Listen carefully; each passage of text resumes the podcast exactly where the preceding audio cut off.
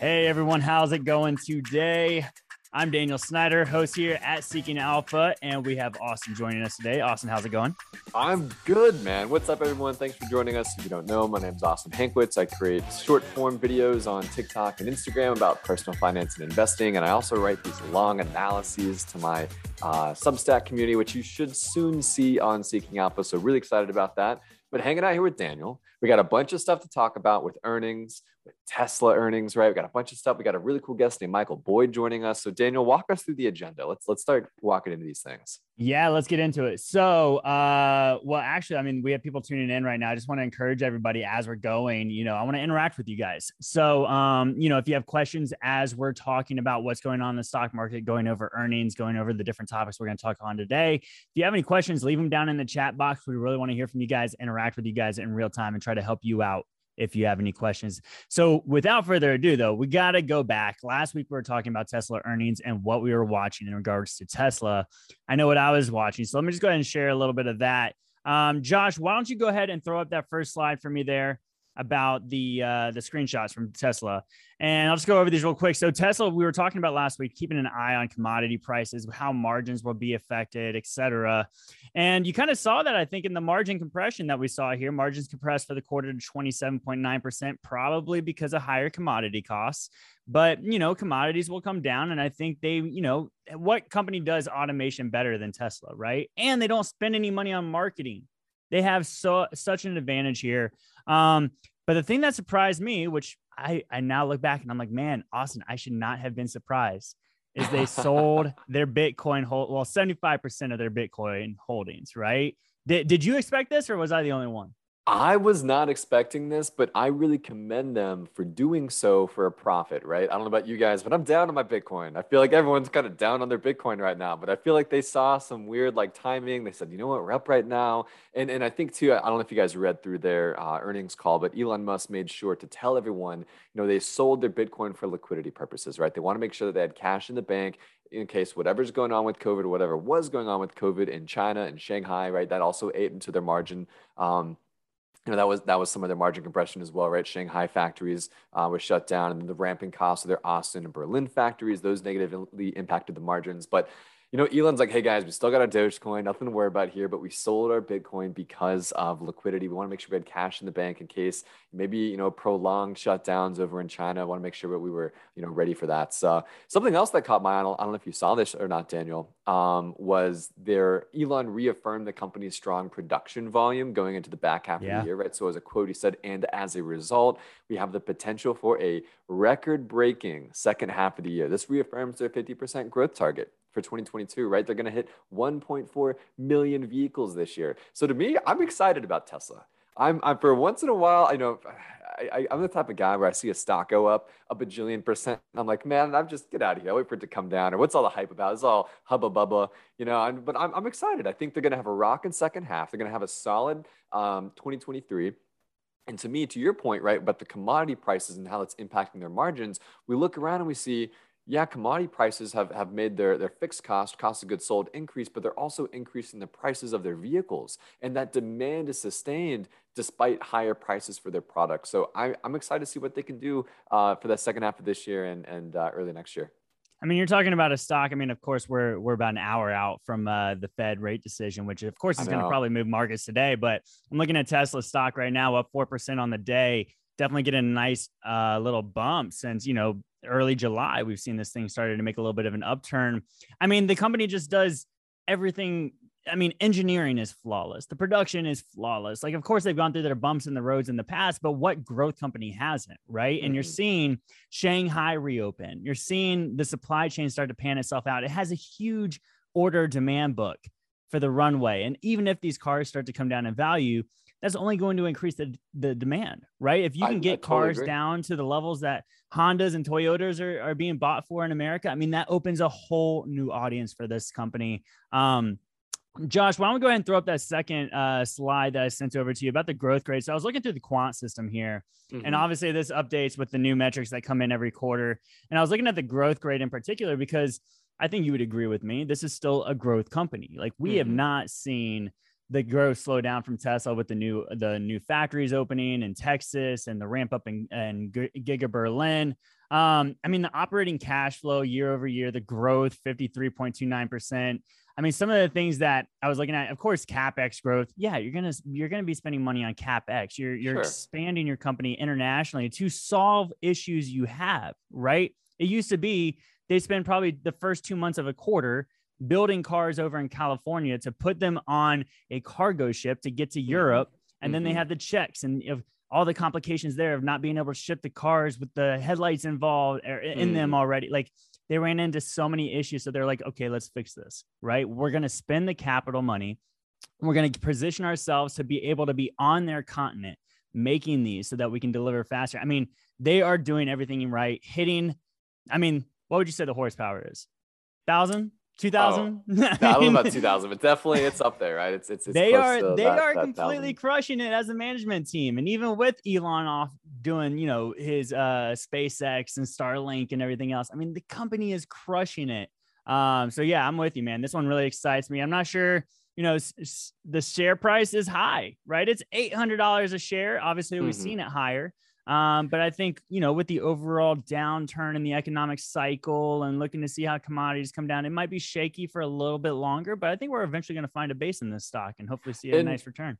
And to that point, Daniel, I'm excited to hopefully, you know, as we continue to see some uncertainty with their margins and the ramping of production and, and different types of perhaps it's deliveries, there's a little bit of uncertainty for sure around their business right now from a modeling perspective. And I think because of that, we'll we'll see some continued volatility in their stock price. And I'm going to be treating this as a, an accumulation time, right?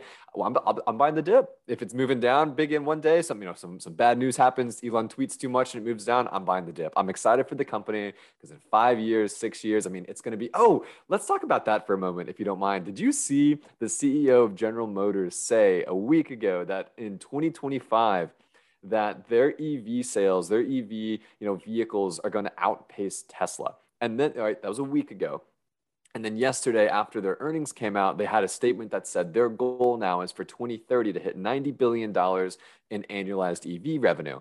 And I'm thinking, okay, you're, you're going to do more than Tesla in 2025. And then you're saying now five years after that, you're going to hit 90 billion. That's your new goal. Tesla will do 90 billion just this year, right? They'll do 130 billion next year. And by 2030, I mean, dude, 400, 500 billion. Like, I don't know what's going on. I don't know what, she, what kind of coffee Mary, the CEO of General Motors, is drinking, but who's do who's running these models over there, man? It's it's, it's crazy. Well, let me, it's crazy. Well, dude, you got to think about it. It's more than just the the actual vehicle sales. I don't know if you you should have probably picked up on this as well, and I'm sure you did. Was they're talking about the charging network, right? It, think about how many gas stations there are and think yeah. about how many names control them, right? If you control the charging stations, that's reoccurring revenue over the long run. If you own that network, which is still being built out, right? This is like the early days of the railroad. You had a few railroad players, they built out the railroads and they held on and milked it for all it's worth. I'm sure we'll see something similar. I'm not sure the models that the uh, the CEO of GM is uh, is running with her team, but that might be probably only a small part. I imagine vehicle sales will definitely get a help as well. Um, yeah, we'll have to keep an eye on it. I mean, we got five or six years, right? So anything can happen.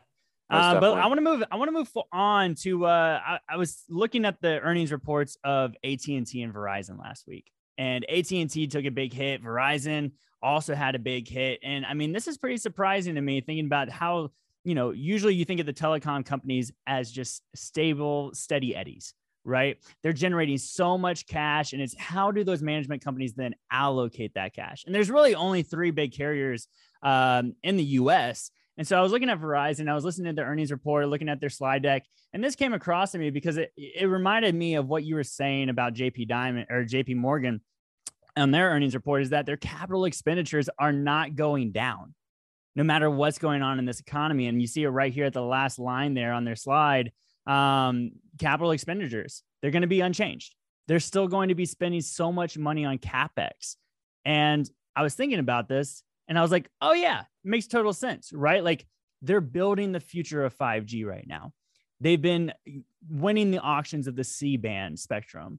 They have to implement all the new technology. They have to put it up around cities. They're working on Fios. They're working on all these things. And I was like, okay, kind of gives me a little bit of a feeling of a pass here for them. Josh, I wanted to go ahead and take over uh, the screen from you real quick.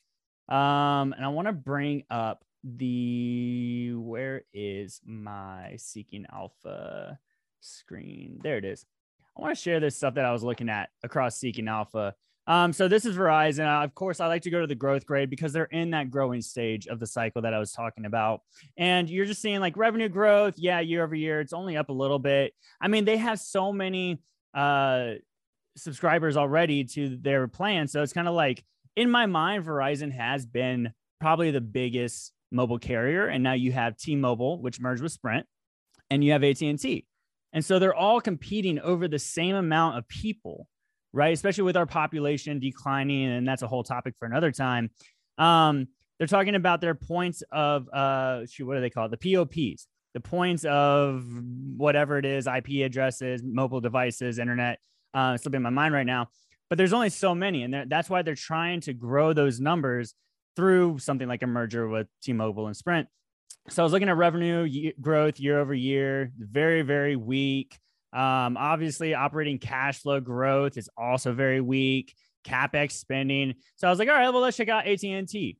Right, took a huge hit down to eighteen dollars. I mean, this management company hasn't been my favorite either. They've tried all sorts of things. They were trying with the HBO. They wanted to do all sorts of mergers in the entertainment space. Um, I think they honestly forgot they were a telecom company for a little bit because they had such a great wave when the iPhone came out. I'm sure you remember that um, they were just like the big position to be in, and they they had dominant control because everybody wanted the iPhone. But once contracts ended, and now here we are, uh, 15 years later, they're seeing the repercussions, and they had to cut their dividend during COVID, which, by the way, we'll get to in a second, because T-Mobile doesn't pay a dividend, and so I was like, hmm, it's pretty interesting. They don't have a dividend. They're not trying to protect it. They're merging with Sprint. They're investing all of their free cash flow back into the company. They're acquiring people left and right. They're still working on integrating Sprint into their their base that they have now with their uh, infrastructure. They're getting rid of the old network slowly, quarter after quarter. They're lining up pretty fairly well for the the days and weeks and months to come ahead. Um, let's see Good where did I go them, with this? Man, I'm over Quant ratings a strong buy. I mean, look at this, dude. Like do you remember T-Mobile back in the day? I feel like no one. It was a meme. A T-Mobile. Yeah, T-Mobile and Sprint were memes, man. We had the the what was it like the pink you know, colors and the the sidekick phone. Remember that? Sidekick, yes. Yeah. Stocks up 23% year to date. I've slept on T-Mobile, man. I haven't they was they have not been on my radar at all this year. I really appreciate you bringing this up. This is really interesting to me. It's one to keep an eye on. I mean, the management also right now, I just want to point out it's ranked number 1 in the industry over here by the quant rating system. And I always take note on that because I just think, you know, will they be the number 1 position in 10 years, 20 years from now? I'm not sure just because, and this is what I want to bring up to you as well, is the C band auction, right? We talk about five band or 5G. Well, how does that work? It works off of the wave spectrums that travel through the air, and and ye who controls the waves controls the cash flow. Pretty much, it's the same thing that the broadcast TV industry had for the longest time. You had to license, uh, you had to buy a license in order for the rights to broadcast. It's the exact same thing that's going on with mobile carriers. There's only so much auction of bands that are out there. And so whoever owns those, if T-Mobile needs to tap into that, they're going to have to lease it from one of the competitors who have built out the infrastructure. And so I was going through this is a blog, obviously, you see here, light reading with this guy, Mike Dano. And this was a while ago after the C band auction that was came out. But Verizon, I want to point this out. Verizon, right there, that huge red chunk. I mean, they they paid handsomely for that. And they're gonna be, it's gonna take them a long time to end up having to pay this off. They'll do it over time as long as they can retain market share. Um, but they own the majority of the C band auction or uh, uh, uh, bands now. Um, so all these other companies are going to have to come to them if they need to expand because we can't just create new millimeter waves. Um, here's just another chart, but what I wanted to come down further here. So you start to see how much they're spending, the clearing costs, which they have to pay just to have it. Verizon obviously spent like $53 billion on this. AT&T is 27 billion. They're going to be struggling for a little bit as well as they in- integrate all these.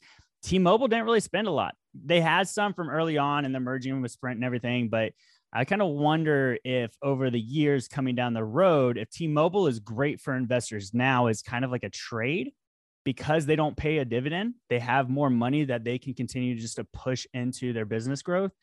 But I think eventually they might hit a brick wall, which is something that I would caution everybody to keep an eye on if they want to dive into this further. I mean, Verizon, obviously, you see the map is insane here. AT&T, the map is insane here. This is the coverage that they have. And you'll see in these little key boxes here, the different frequencies that they operate over. And then here's T-Mobile, right? That is a drastic difference. They have Florida, they have California, they went up to the Northeast. They're spread out over suburban and rural areas here and there. I think the merger with Sprint is probably the best thing that's ever happened to them to try to get them back on the map. Um, and of course, this goes into wavelengths. You can check that out later. Um, and I was like, oh, this is like, I'm, I'm processing this. I'm thinking about, okay, well, which one would be an investment today? Is any of them even investable right now? I'm thinking T-Mobile, but I wanted to compare their compare their uh, balance sheets and everything side by side. So I went ahead into Seeking Alpha here to our peers tab, where you can compare them side by side and put them right up against each other. And the first thing that really like struck out to me was I mean, these are just drastically different size of companies. When you look at Verizon and T-Mobile and T-Mobile or T, uh, AT&T and T-Mobile, I mean, first off, market cap, okay, it looks pretty similar. Enterprise value, Verizon's got them beat, probably because they have more debt from the C-band auction. Employees, I mean, you're talking about 120 to 170,000 to only 75,000 for T-Mobile. So obviously lower labor costs there.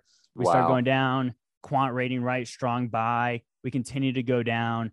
Valuation of T-Mobile is apparently a little high, which I was like, hmm, maybe okay. That's why I looked at the growth grades. Oh, growth is an A minus, profitability A plus. They're just cash flow machines. The stock's been in a momentum up run.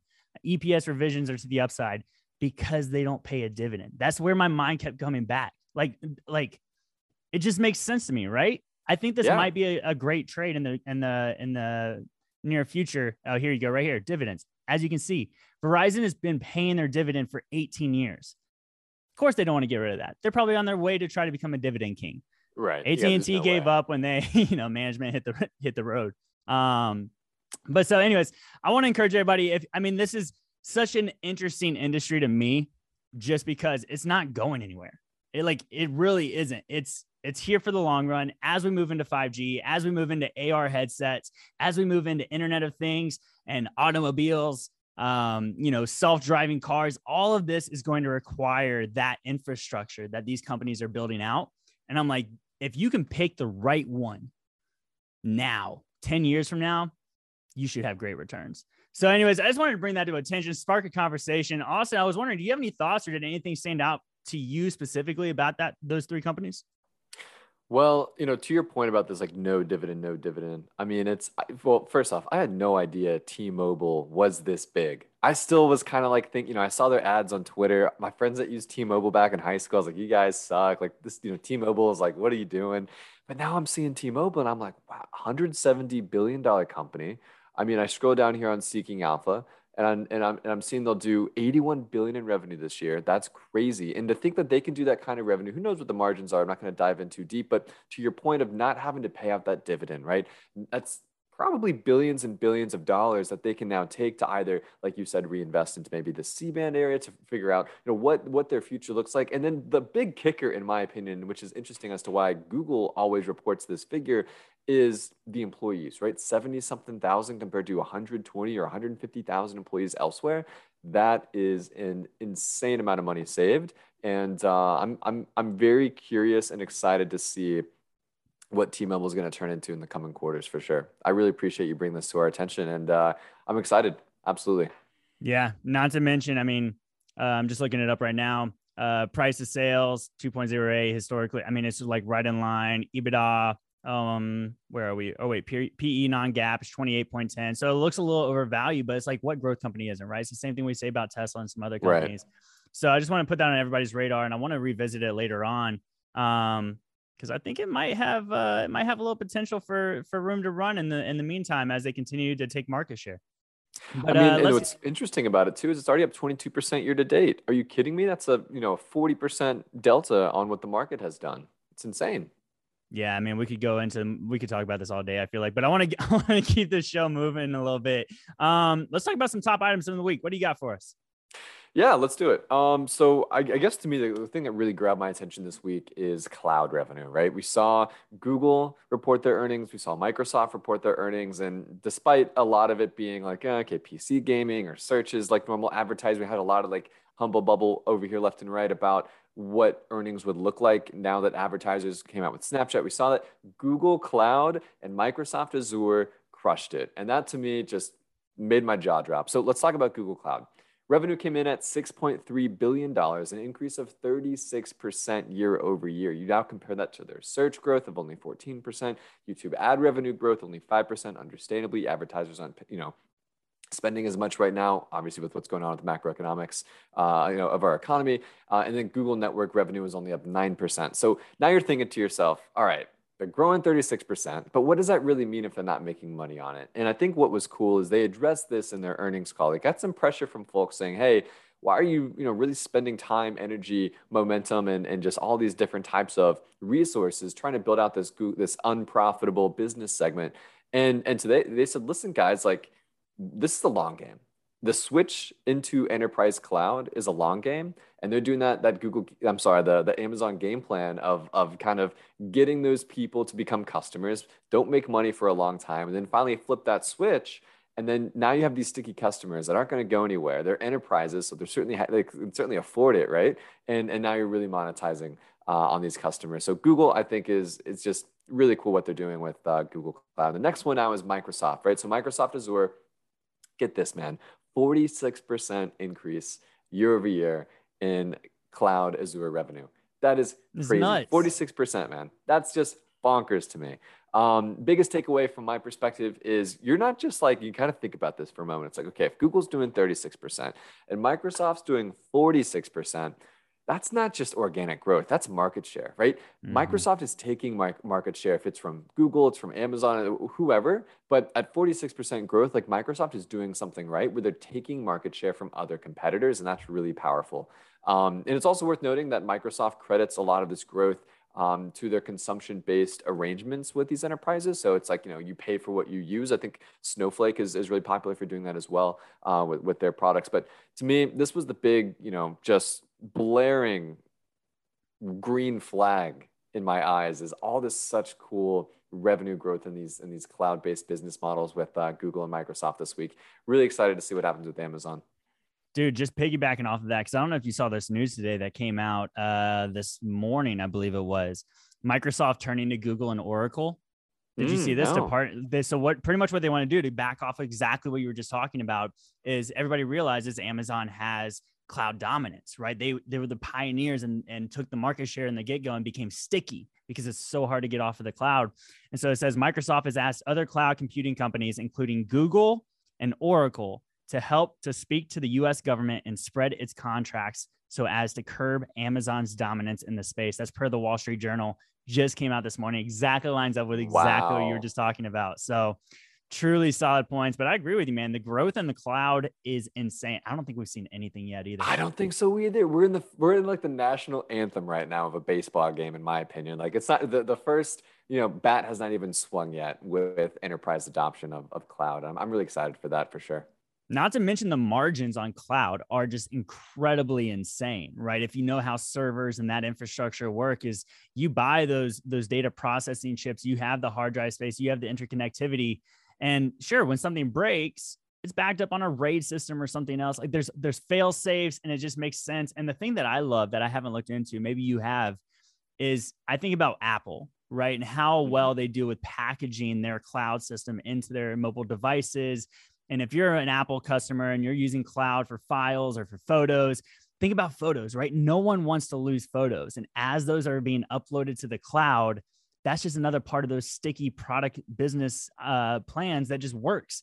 And it keeps people into that cycle. And it's like oh well it's only three dollars it's only eight dollars a month. Exactly. And man that is so sticky and that's how you get those customers for life i'm here for it man i totally agree and, and you know while we're talking about apple let's do some uh, speculation um, you know, Apple and Amazon are, are still yet to report. Um, and so I think what's going to be interesting with Apple specifically is uh, Tim Cook's remarks on the macro economy and uh, what, what he's seeing, right? I think their product roadmap is, is really cool um, going forward. I think we're going to see a lot about that. But uh, despite any buzz and, and, and hubbub with that, I, I think people are really going to begin to look to, to Tim Cook in this earnings call as sort of the guide for what the more high earner in America, the higher spender is going to be thinking about. I mean, if he's saying that maybe not seeing as much momentum with products or perhaps with services like that's going to be really really big And i know we sidestepped a couple of these questions uh, last quarter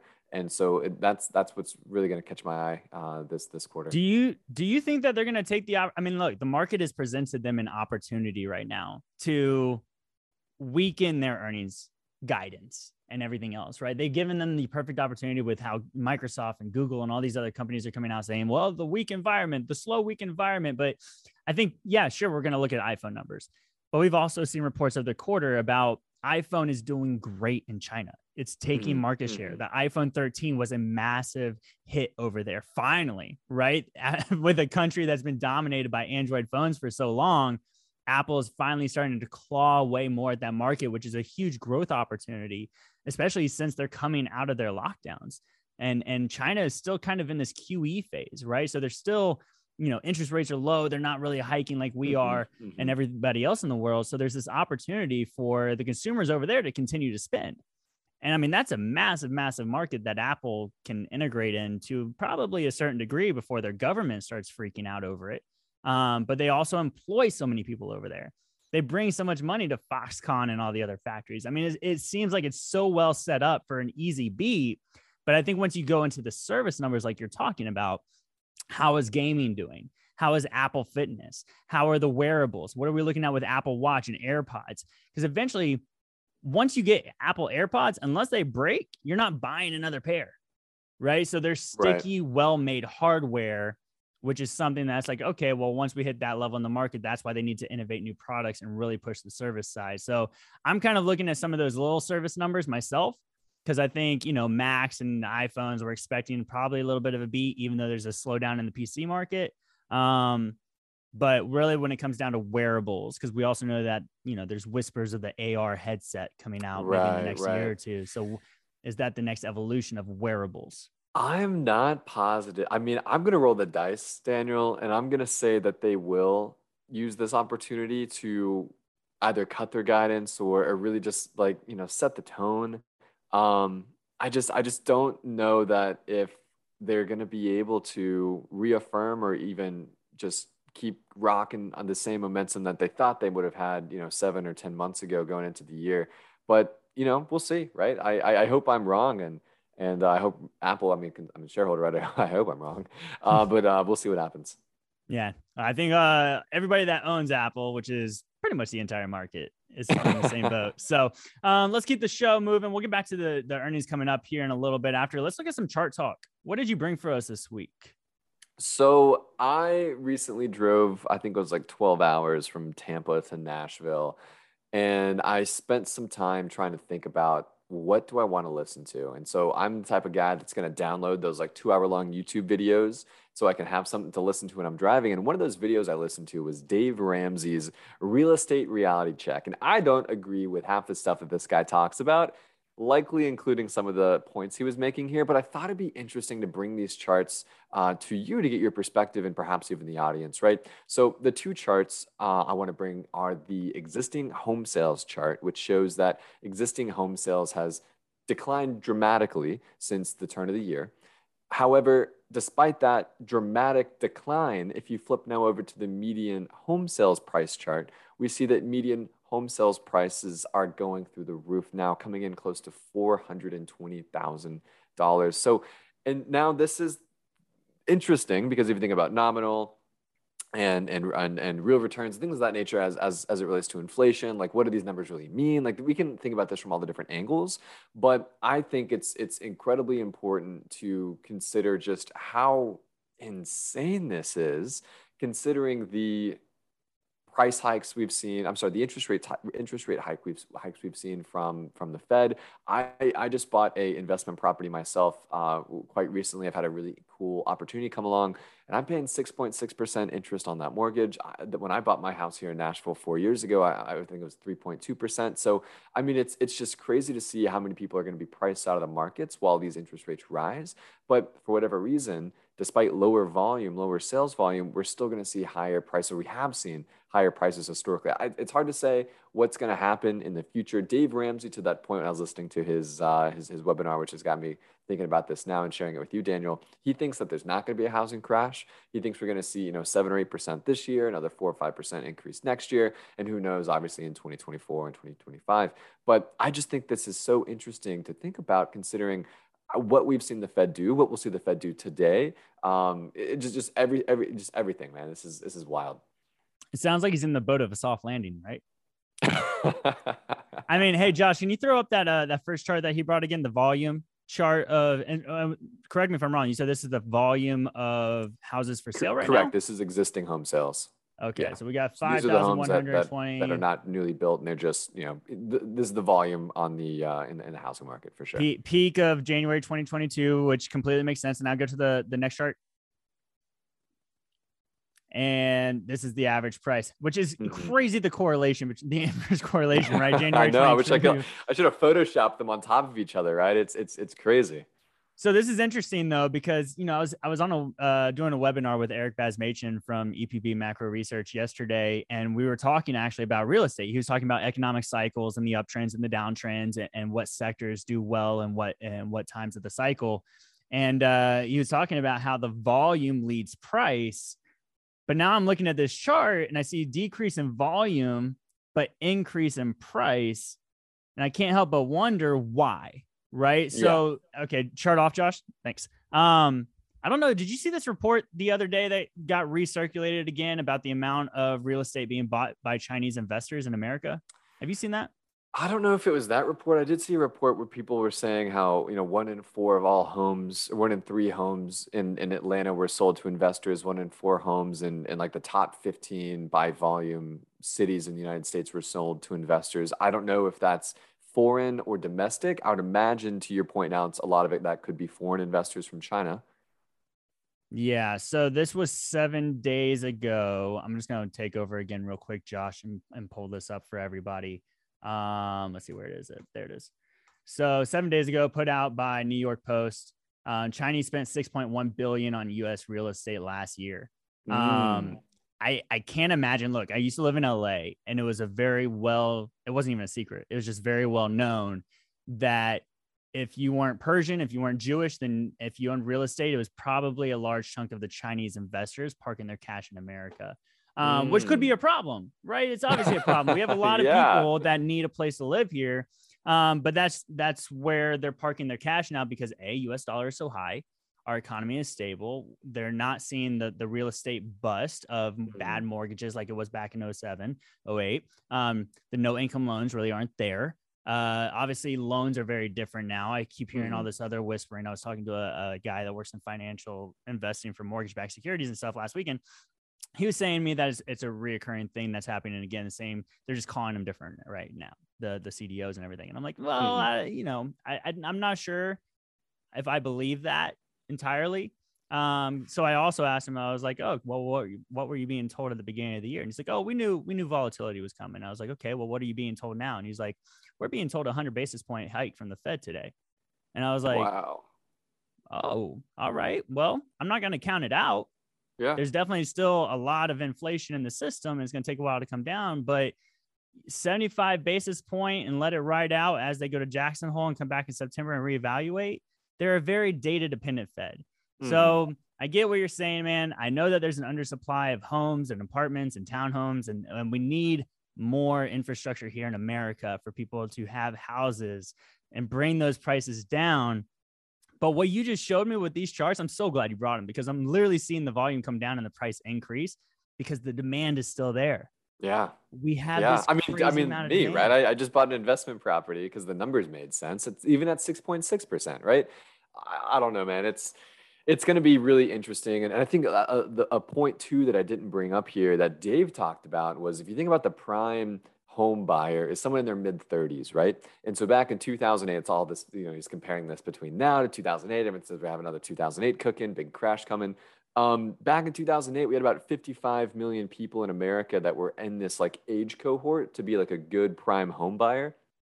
Now we have no, north of 67 million people. So the you know higher demand met with lower new housing starts, met with lower inventory. I mean, it's just it, it's a recipe for higher prices. Um, I don't know what's going to happen, but it's just an interesting thing to keep a uh, keep an eye on for sure.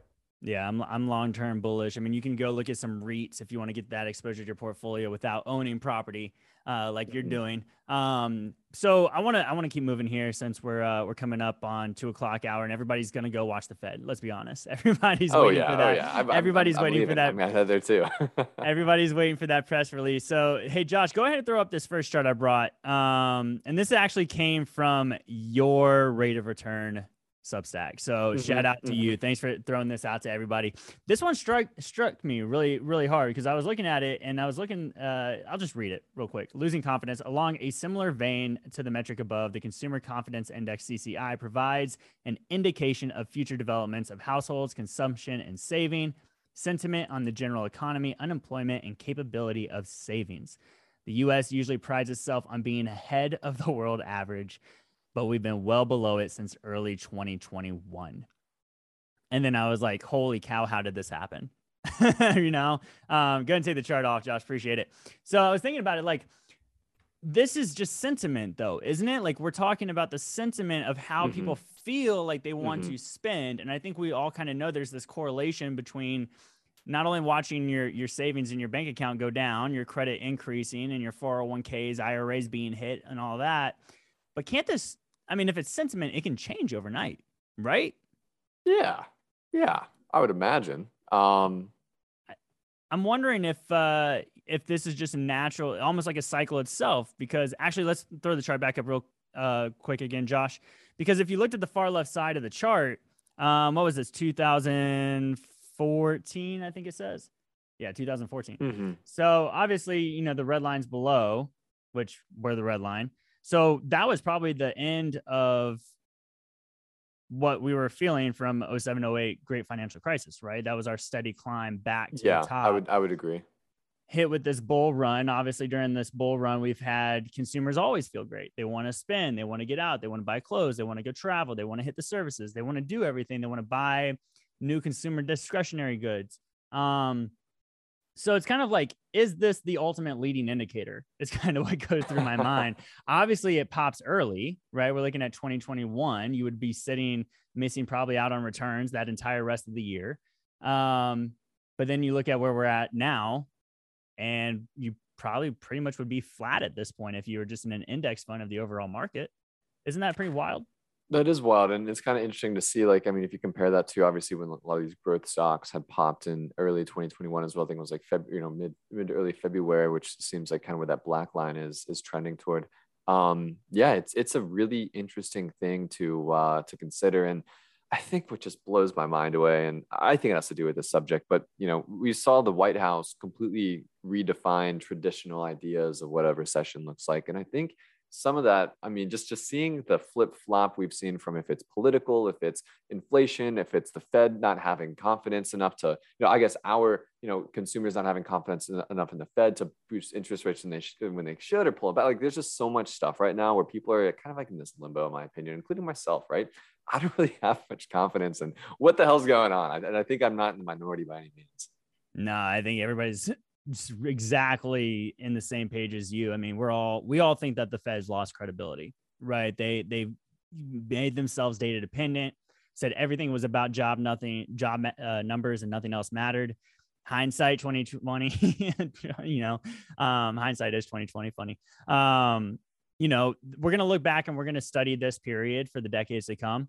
And it's going to become one of those moments where we go, oh, okay, maybe if unemployment stopped at 4.5 instead of 3.6, we would have averted all of this because mm-hmm. we don't know what mm-hmm. we don't know. We didn't know Russia was going to invade Ukraine. We didn't know that there's going to be this continuing lockdown in China over and over and over again, which also is kind of happening again.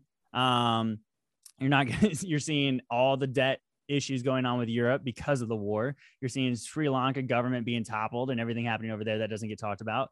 I mean, there's so many things that we don't know that are happening all the time. So we should have factored in some sort of degree of contingency, which it really doesn't feel like we did. And now we're getting, you know, feeling the effects of it. Yeah, I, I totally agree. And uh, I think today is going to be a really big. It's going to be. I mean, the Fed needs to do. They, they need to re just just show their authority and com- and just really regain that confidence again. And um, I don't know. We'll see. It's just it's one of those things where you kind of look back at it and you it's obviously you know hindsight's 2020 and you you know just to that point though it's just you look back and you think how could we have been like this was so obvious. Like how could we have been so silly? I don't know. Mm, yeah. All right let's go ahead and throw up this uh this last chart that i uh that we kind of made internally. Josh go ahead and throw that up on the screen. This is what uh Ooh. we're not done you know isn't it exciting? This is like the greatest week of the quarter, isn't it? Yeah, I mean, have some of the largest names announcing of the earnings. S&P 500's market cap reports this week, right? 50%. That's huge. Yeah, so these are the ones that I'm specifically really looking forward to. Obviously, Qualcomm, the chip maker, chips have been hit or miss this earnings quarter. I think Qualcomm's got, you know, they're innovative. They lead the charge in 5G. That one's really exciting. I want to see what they have to say. They're also going into automotive and moving away from mobile phones, um, which I think is really interesting to watch. I wanted to ask you though, what's your take on Meta? What are you expecting out of this one? Honestly, I'm not at all optimistic. Um, I think that Meta is. I don't know if you've seen what they've done with Instagram lately, but I have seen so many stuff on yeah it's it's it's disgusting. I, I can't even use the app anymore. Um, i've just seen so many people share such harsh bad feedback and it was funny i was with my girlfriend last weekend and i was like ah, i'm surprised you haven't put like an instagram story up yet. You know we're out with all our friends and she's like well yeah but i hate using this app now so i just don't don't do it anymore. And i just I don't know, but I, I, would I would think that Meta is they're gonna have to figure it out, man. They're, they're gonna see a lot of people, a lot of if it's daily or monthly active users around the world begin to move off their platforms, which obviously is gonna eat into their margins, considering that not just considering uh, that the ad you know revenue and ad ad money is is to be slowing down as we saw with Snapchat, but it's just it's one thing to have that slow down and still and still have a really good product. It's another thing to have it slow down and have people move off your product as well. It's like a double whammy, you know. Yeah, and it's interesting you bring up Snapchat because I was thinking back to, um, you know, I think Meta is pretty lucky right now that they're over fifty percent off of their highs. Because do you remember when uh, the Kardashian girl came out, or maybe it was Kylie Jenner or whoever it was, and was like, Snapchat, I can't use it anymore, and their market cap tanked by like over one billion dollars just from her saying that. I don't. Now the, when was that? Oh man, that was like a year or two ago, I feel like. And now the Kardashians came out about this Instagram change and they're like, we can't even use this app anymore. And I'm like, ooh, but Facebook share or Meta's share price hasn't really budged on it. I'm like, well, because it's probably it's already 50% down. I think yeah. the thing that I want to continue to watch is, you know, you brought this up the other uh, week in our conversation is who's going to profit off of the metaverse play that they're trying to do. Mm-hmm. And I was doing some more research. You know, Meta at one time they're they're trying to build out the ecosystem right they really want to uh, build out the place that all the other hardware technology companies have to come to in order to tap in and when they were building their quest 2 or their original quest headset they also had a team at one point trying to develop their own operating system for it and they ended up shutting down that team to revert to android mm. you know mm. bullish google um, and then obviously you have Zuckerberg coming out in an all hands meeting that he had or a town hall meeting saying that it's pretty much the competition for the metaverse is them versus Apple, right? And they have two different philosophies where Facebook's all is all about community and wearing the headset over your eyes and not seeing the real world and getting plugged in and losing yourself, where Apple's really standing on this block of let's do AR glasses and tap into our metaverse in that sense. It's, you know, whatever mm-hmm. they end up calling it, the X verse or whatever it is, um, where it's more augmented reality and you can still have conversations face to face, but still see your surroundings and just see digital overlays, mm-hmm. if you mm-hmm. will, mm-hmm. which is personally, that's more appealing to me. I was going to um, agree. I was going to agree. Okay, I was going to ask you what do you thought on that. So I think that's the where that's where I'm kind of worried about you know Meta pumping so much money into this. Now, if it's a video mm-hmm. game play only, great, let them have at it. But also the people that won in the video game world, and my entire thought and mind and everything else is the people that created uh, Fortnite. Yeah. Right you yeah. broke down the barriers of having to buy one specific operating console in order to play a game with your friends. Mm-hmm. You opened it to the entire ecosystem. And now Metaverse is trying to kind of clamp that back down. I just don't see it working. I don't see it happening. I would be very surprised if in call it five to seven years, it is the norm to wear these big goggles and like try. I just I just don't see that happening. I don't think we're gonna have like you know any of those types of gloves or a shirt or a jacket we wear to feel things differently. Like I think Apple's approach is the AR approach, and that approach is the right way to go, right? We saw this early adoption with Snapchat. I don't know about you, but there was a dancing hot dog on Snapchat when I was in college, and it was awesome, right? And so it's like if Apple's going to introduce dancing hot dogs, like I'm I'm here for it. Put me in, put me in, right? Bullish hot dogs. iOS 14, right? It's it's really cool, and I think we've started to see that with Apple now with iOS 14. I don't know if you've seen, but you can like take a photo of your dog and you hold down on it, and iOS 14 detects the dog in the picture, and you can take it out of the photo and put it in other places, right? I think that would be a really interesting first step toward what augmented reality might begin to look like with Apple and, and all these different types of you know devices that that they're uh, obviously selling. Yeah, they have the easiest way to integrate. So speaking of which, obviously Ford, I'm watching earnings after the close Thursday. We have Apple, Amazon, and Roku.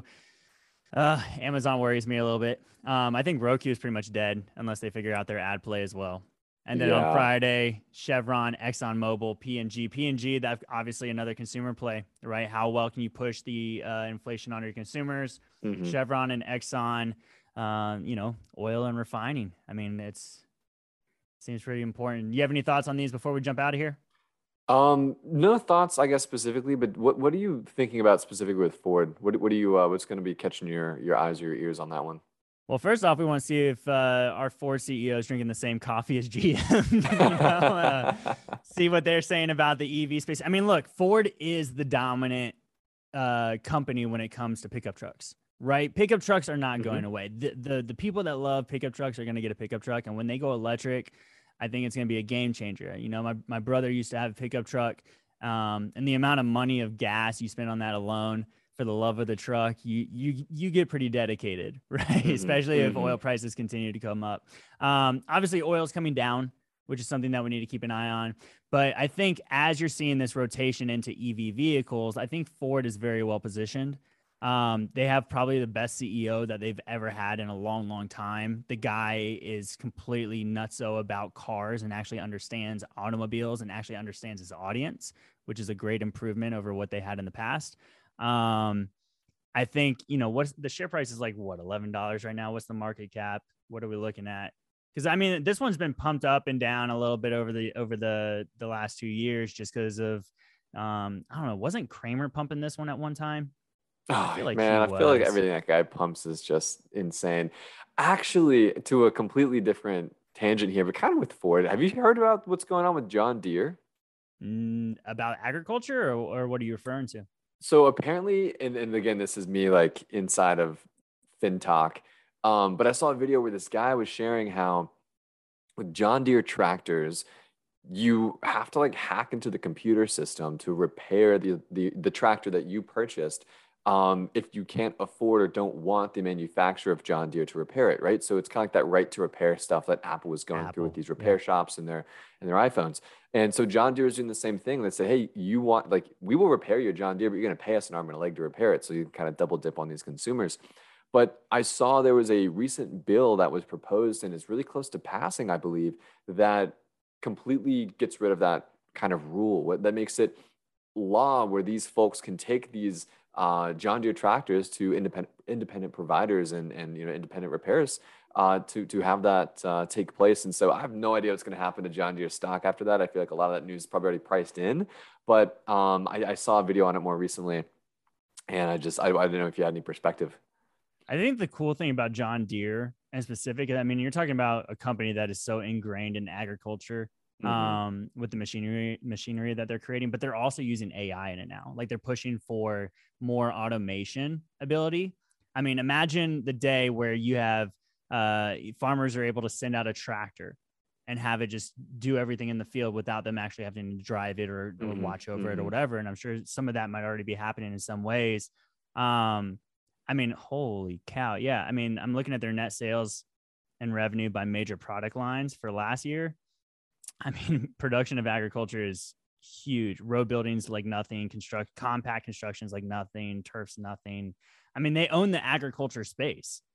So I think you bring up an interesting point. I don't know, like how much money were they actually making off of right that's that's the real question right? That that's what's going to determine if this is material or not. If you're if you're making i'd say 10 15 20% of total revenue off of repairs then that's certainly material. But if it's like the two and a half percent i mean it's like the argument against you know selling these regulatory credits for tesla right? I think it was less than 2% of revenue this quarter. People oh no the regulatory credits they're making the money that way. It's like come on man let's be real. So if, if john deere's making the money through repairs that's material then that's going to be an impact. But if not to your point then I guess it's one of those, you know, shrug your shoulders and kind of move on thing.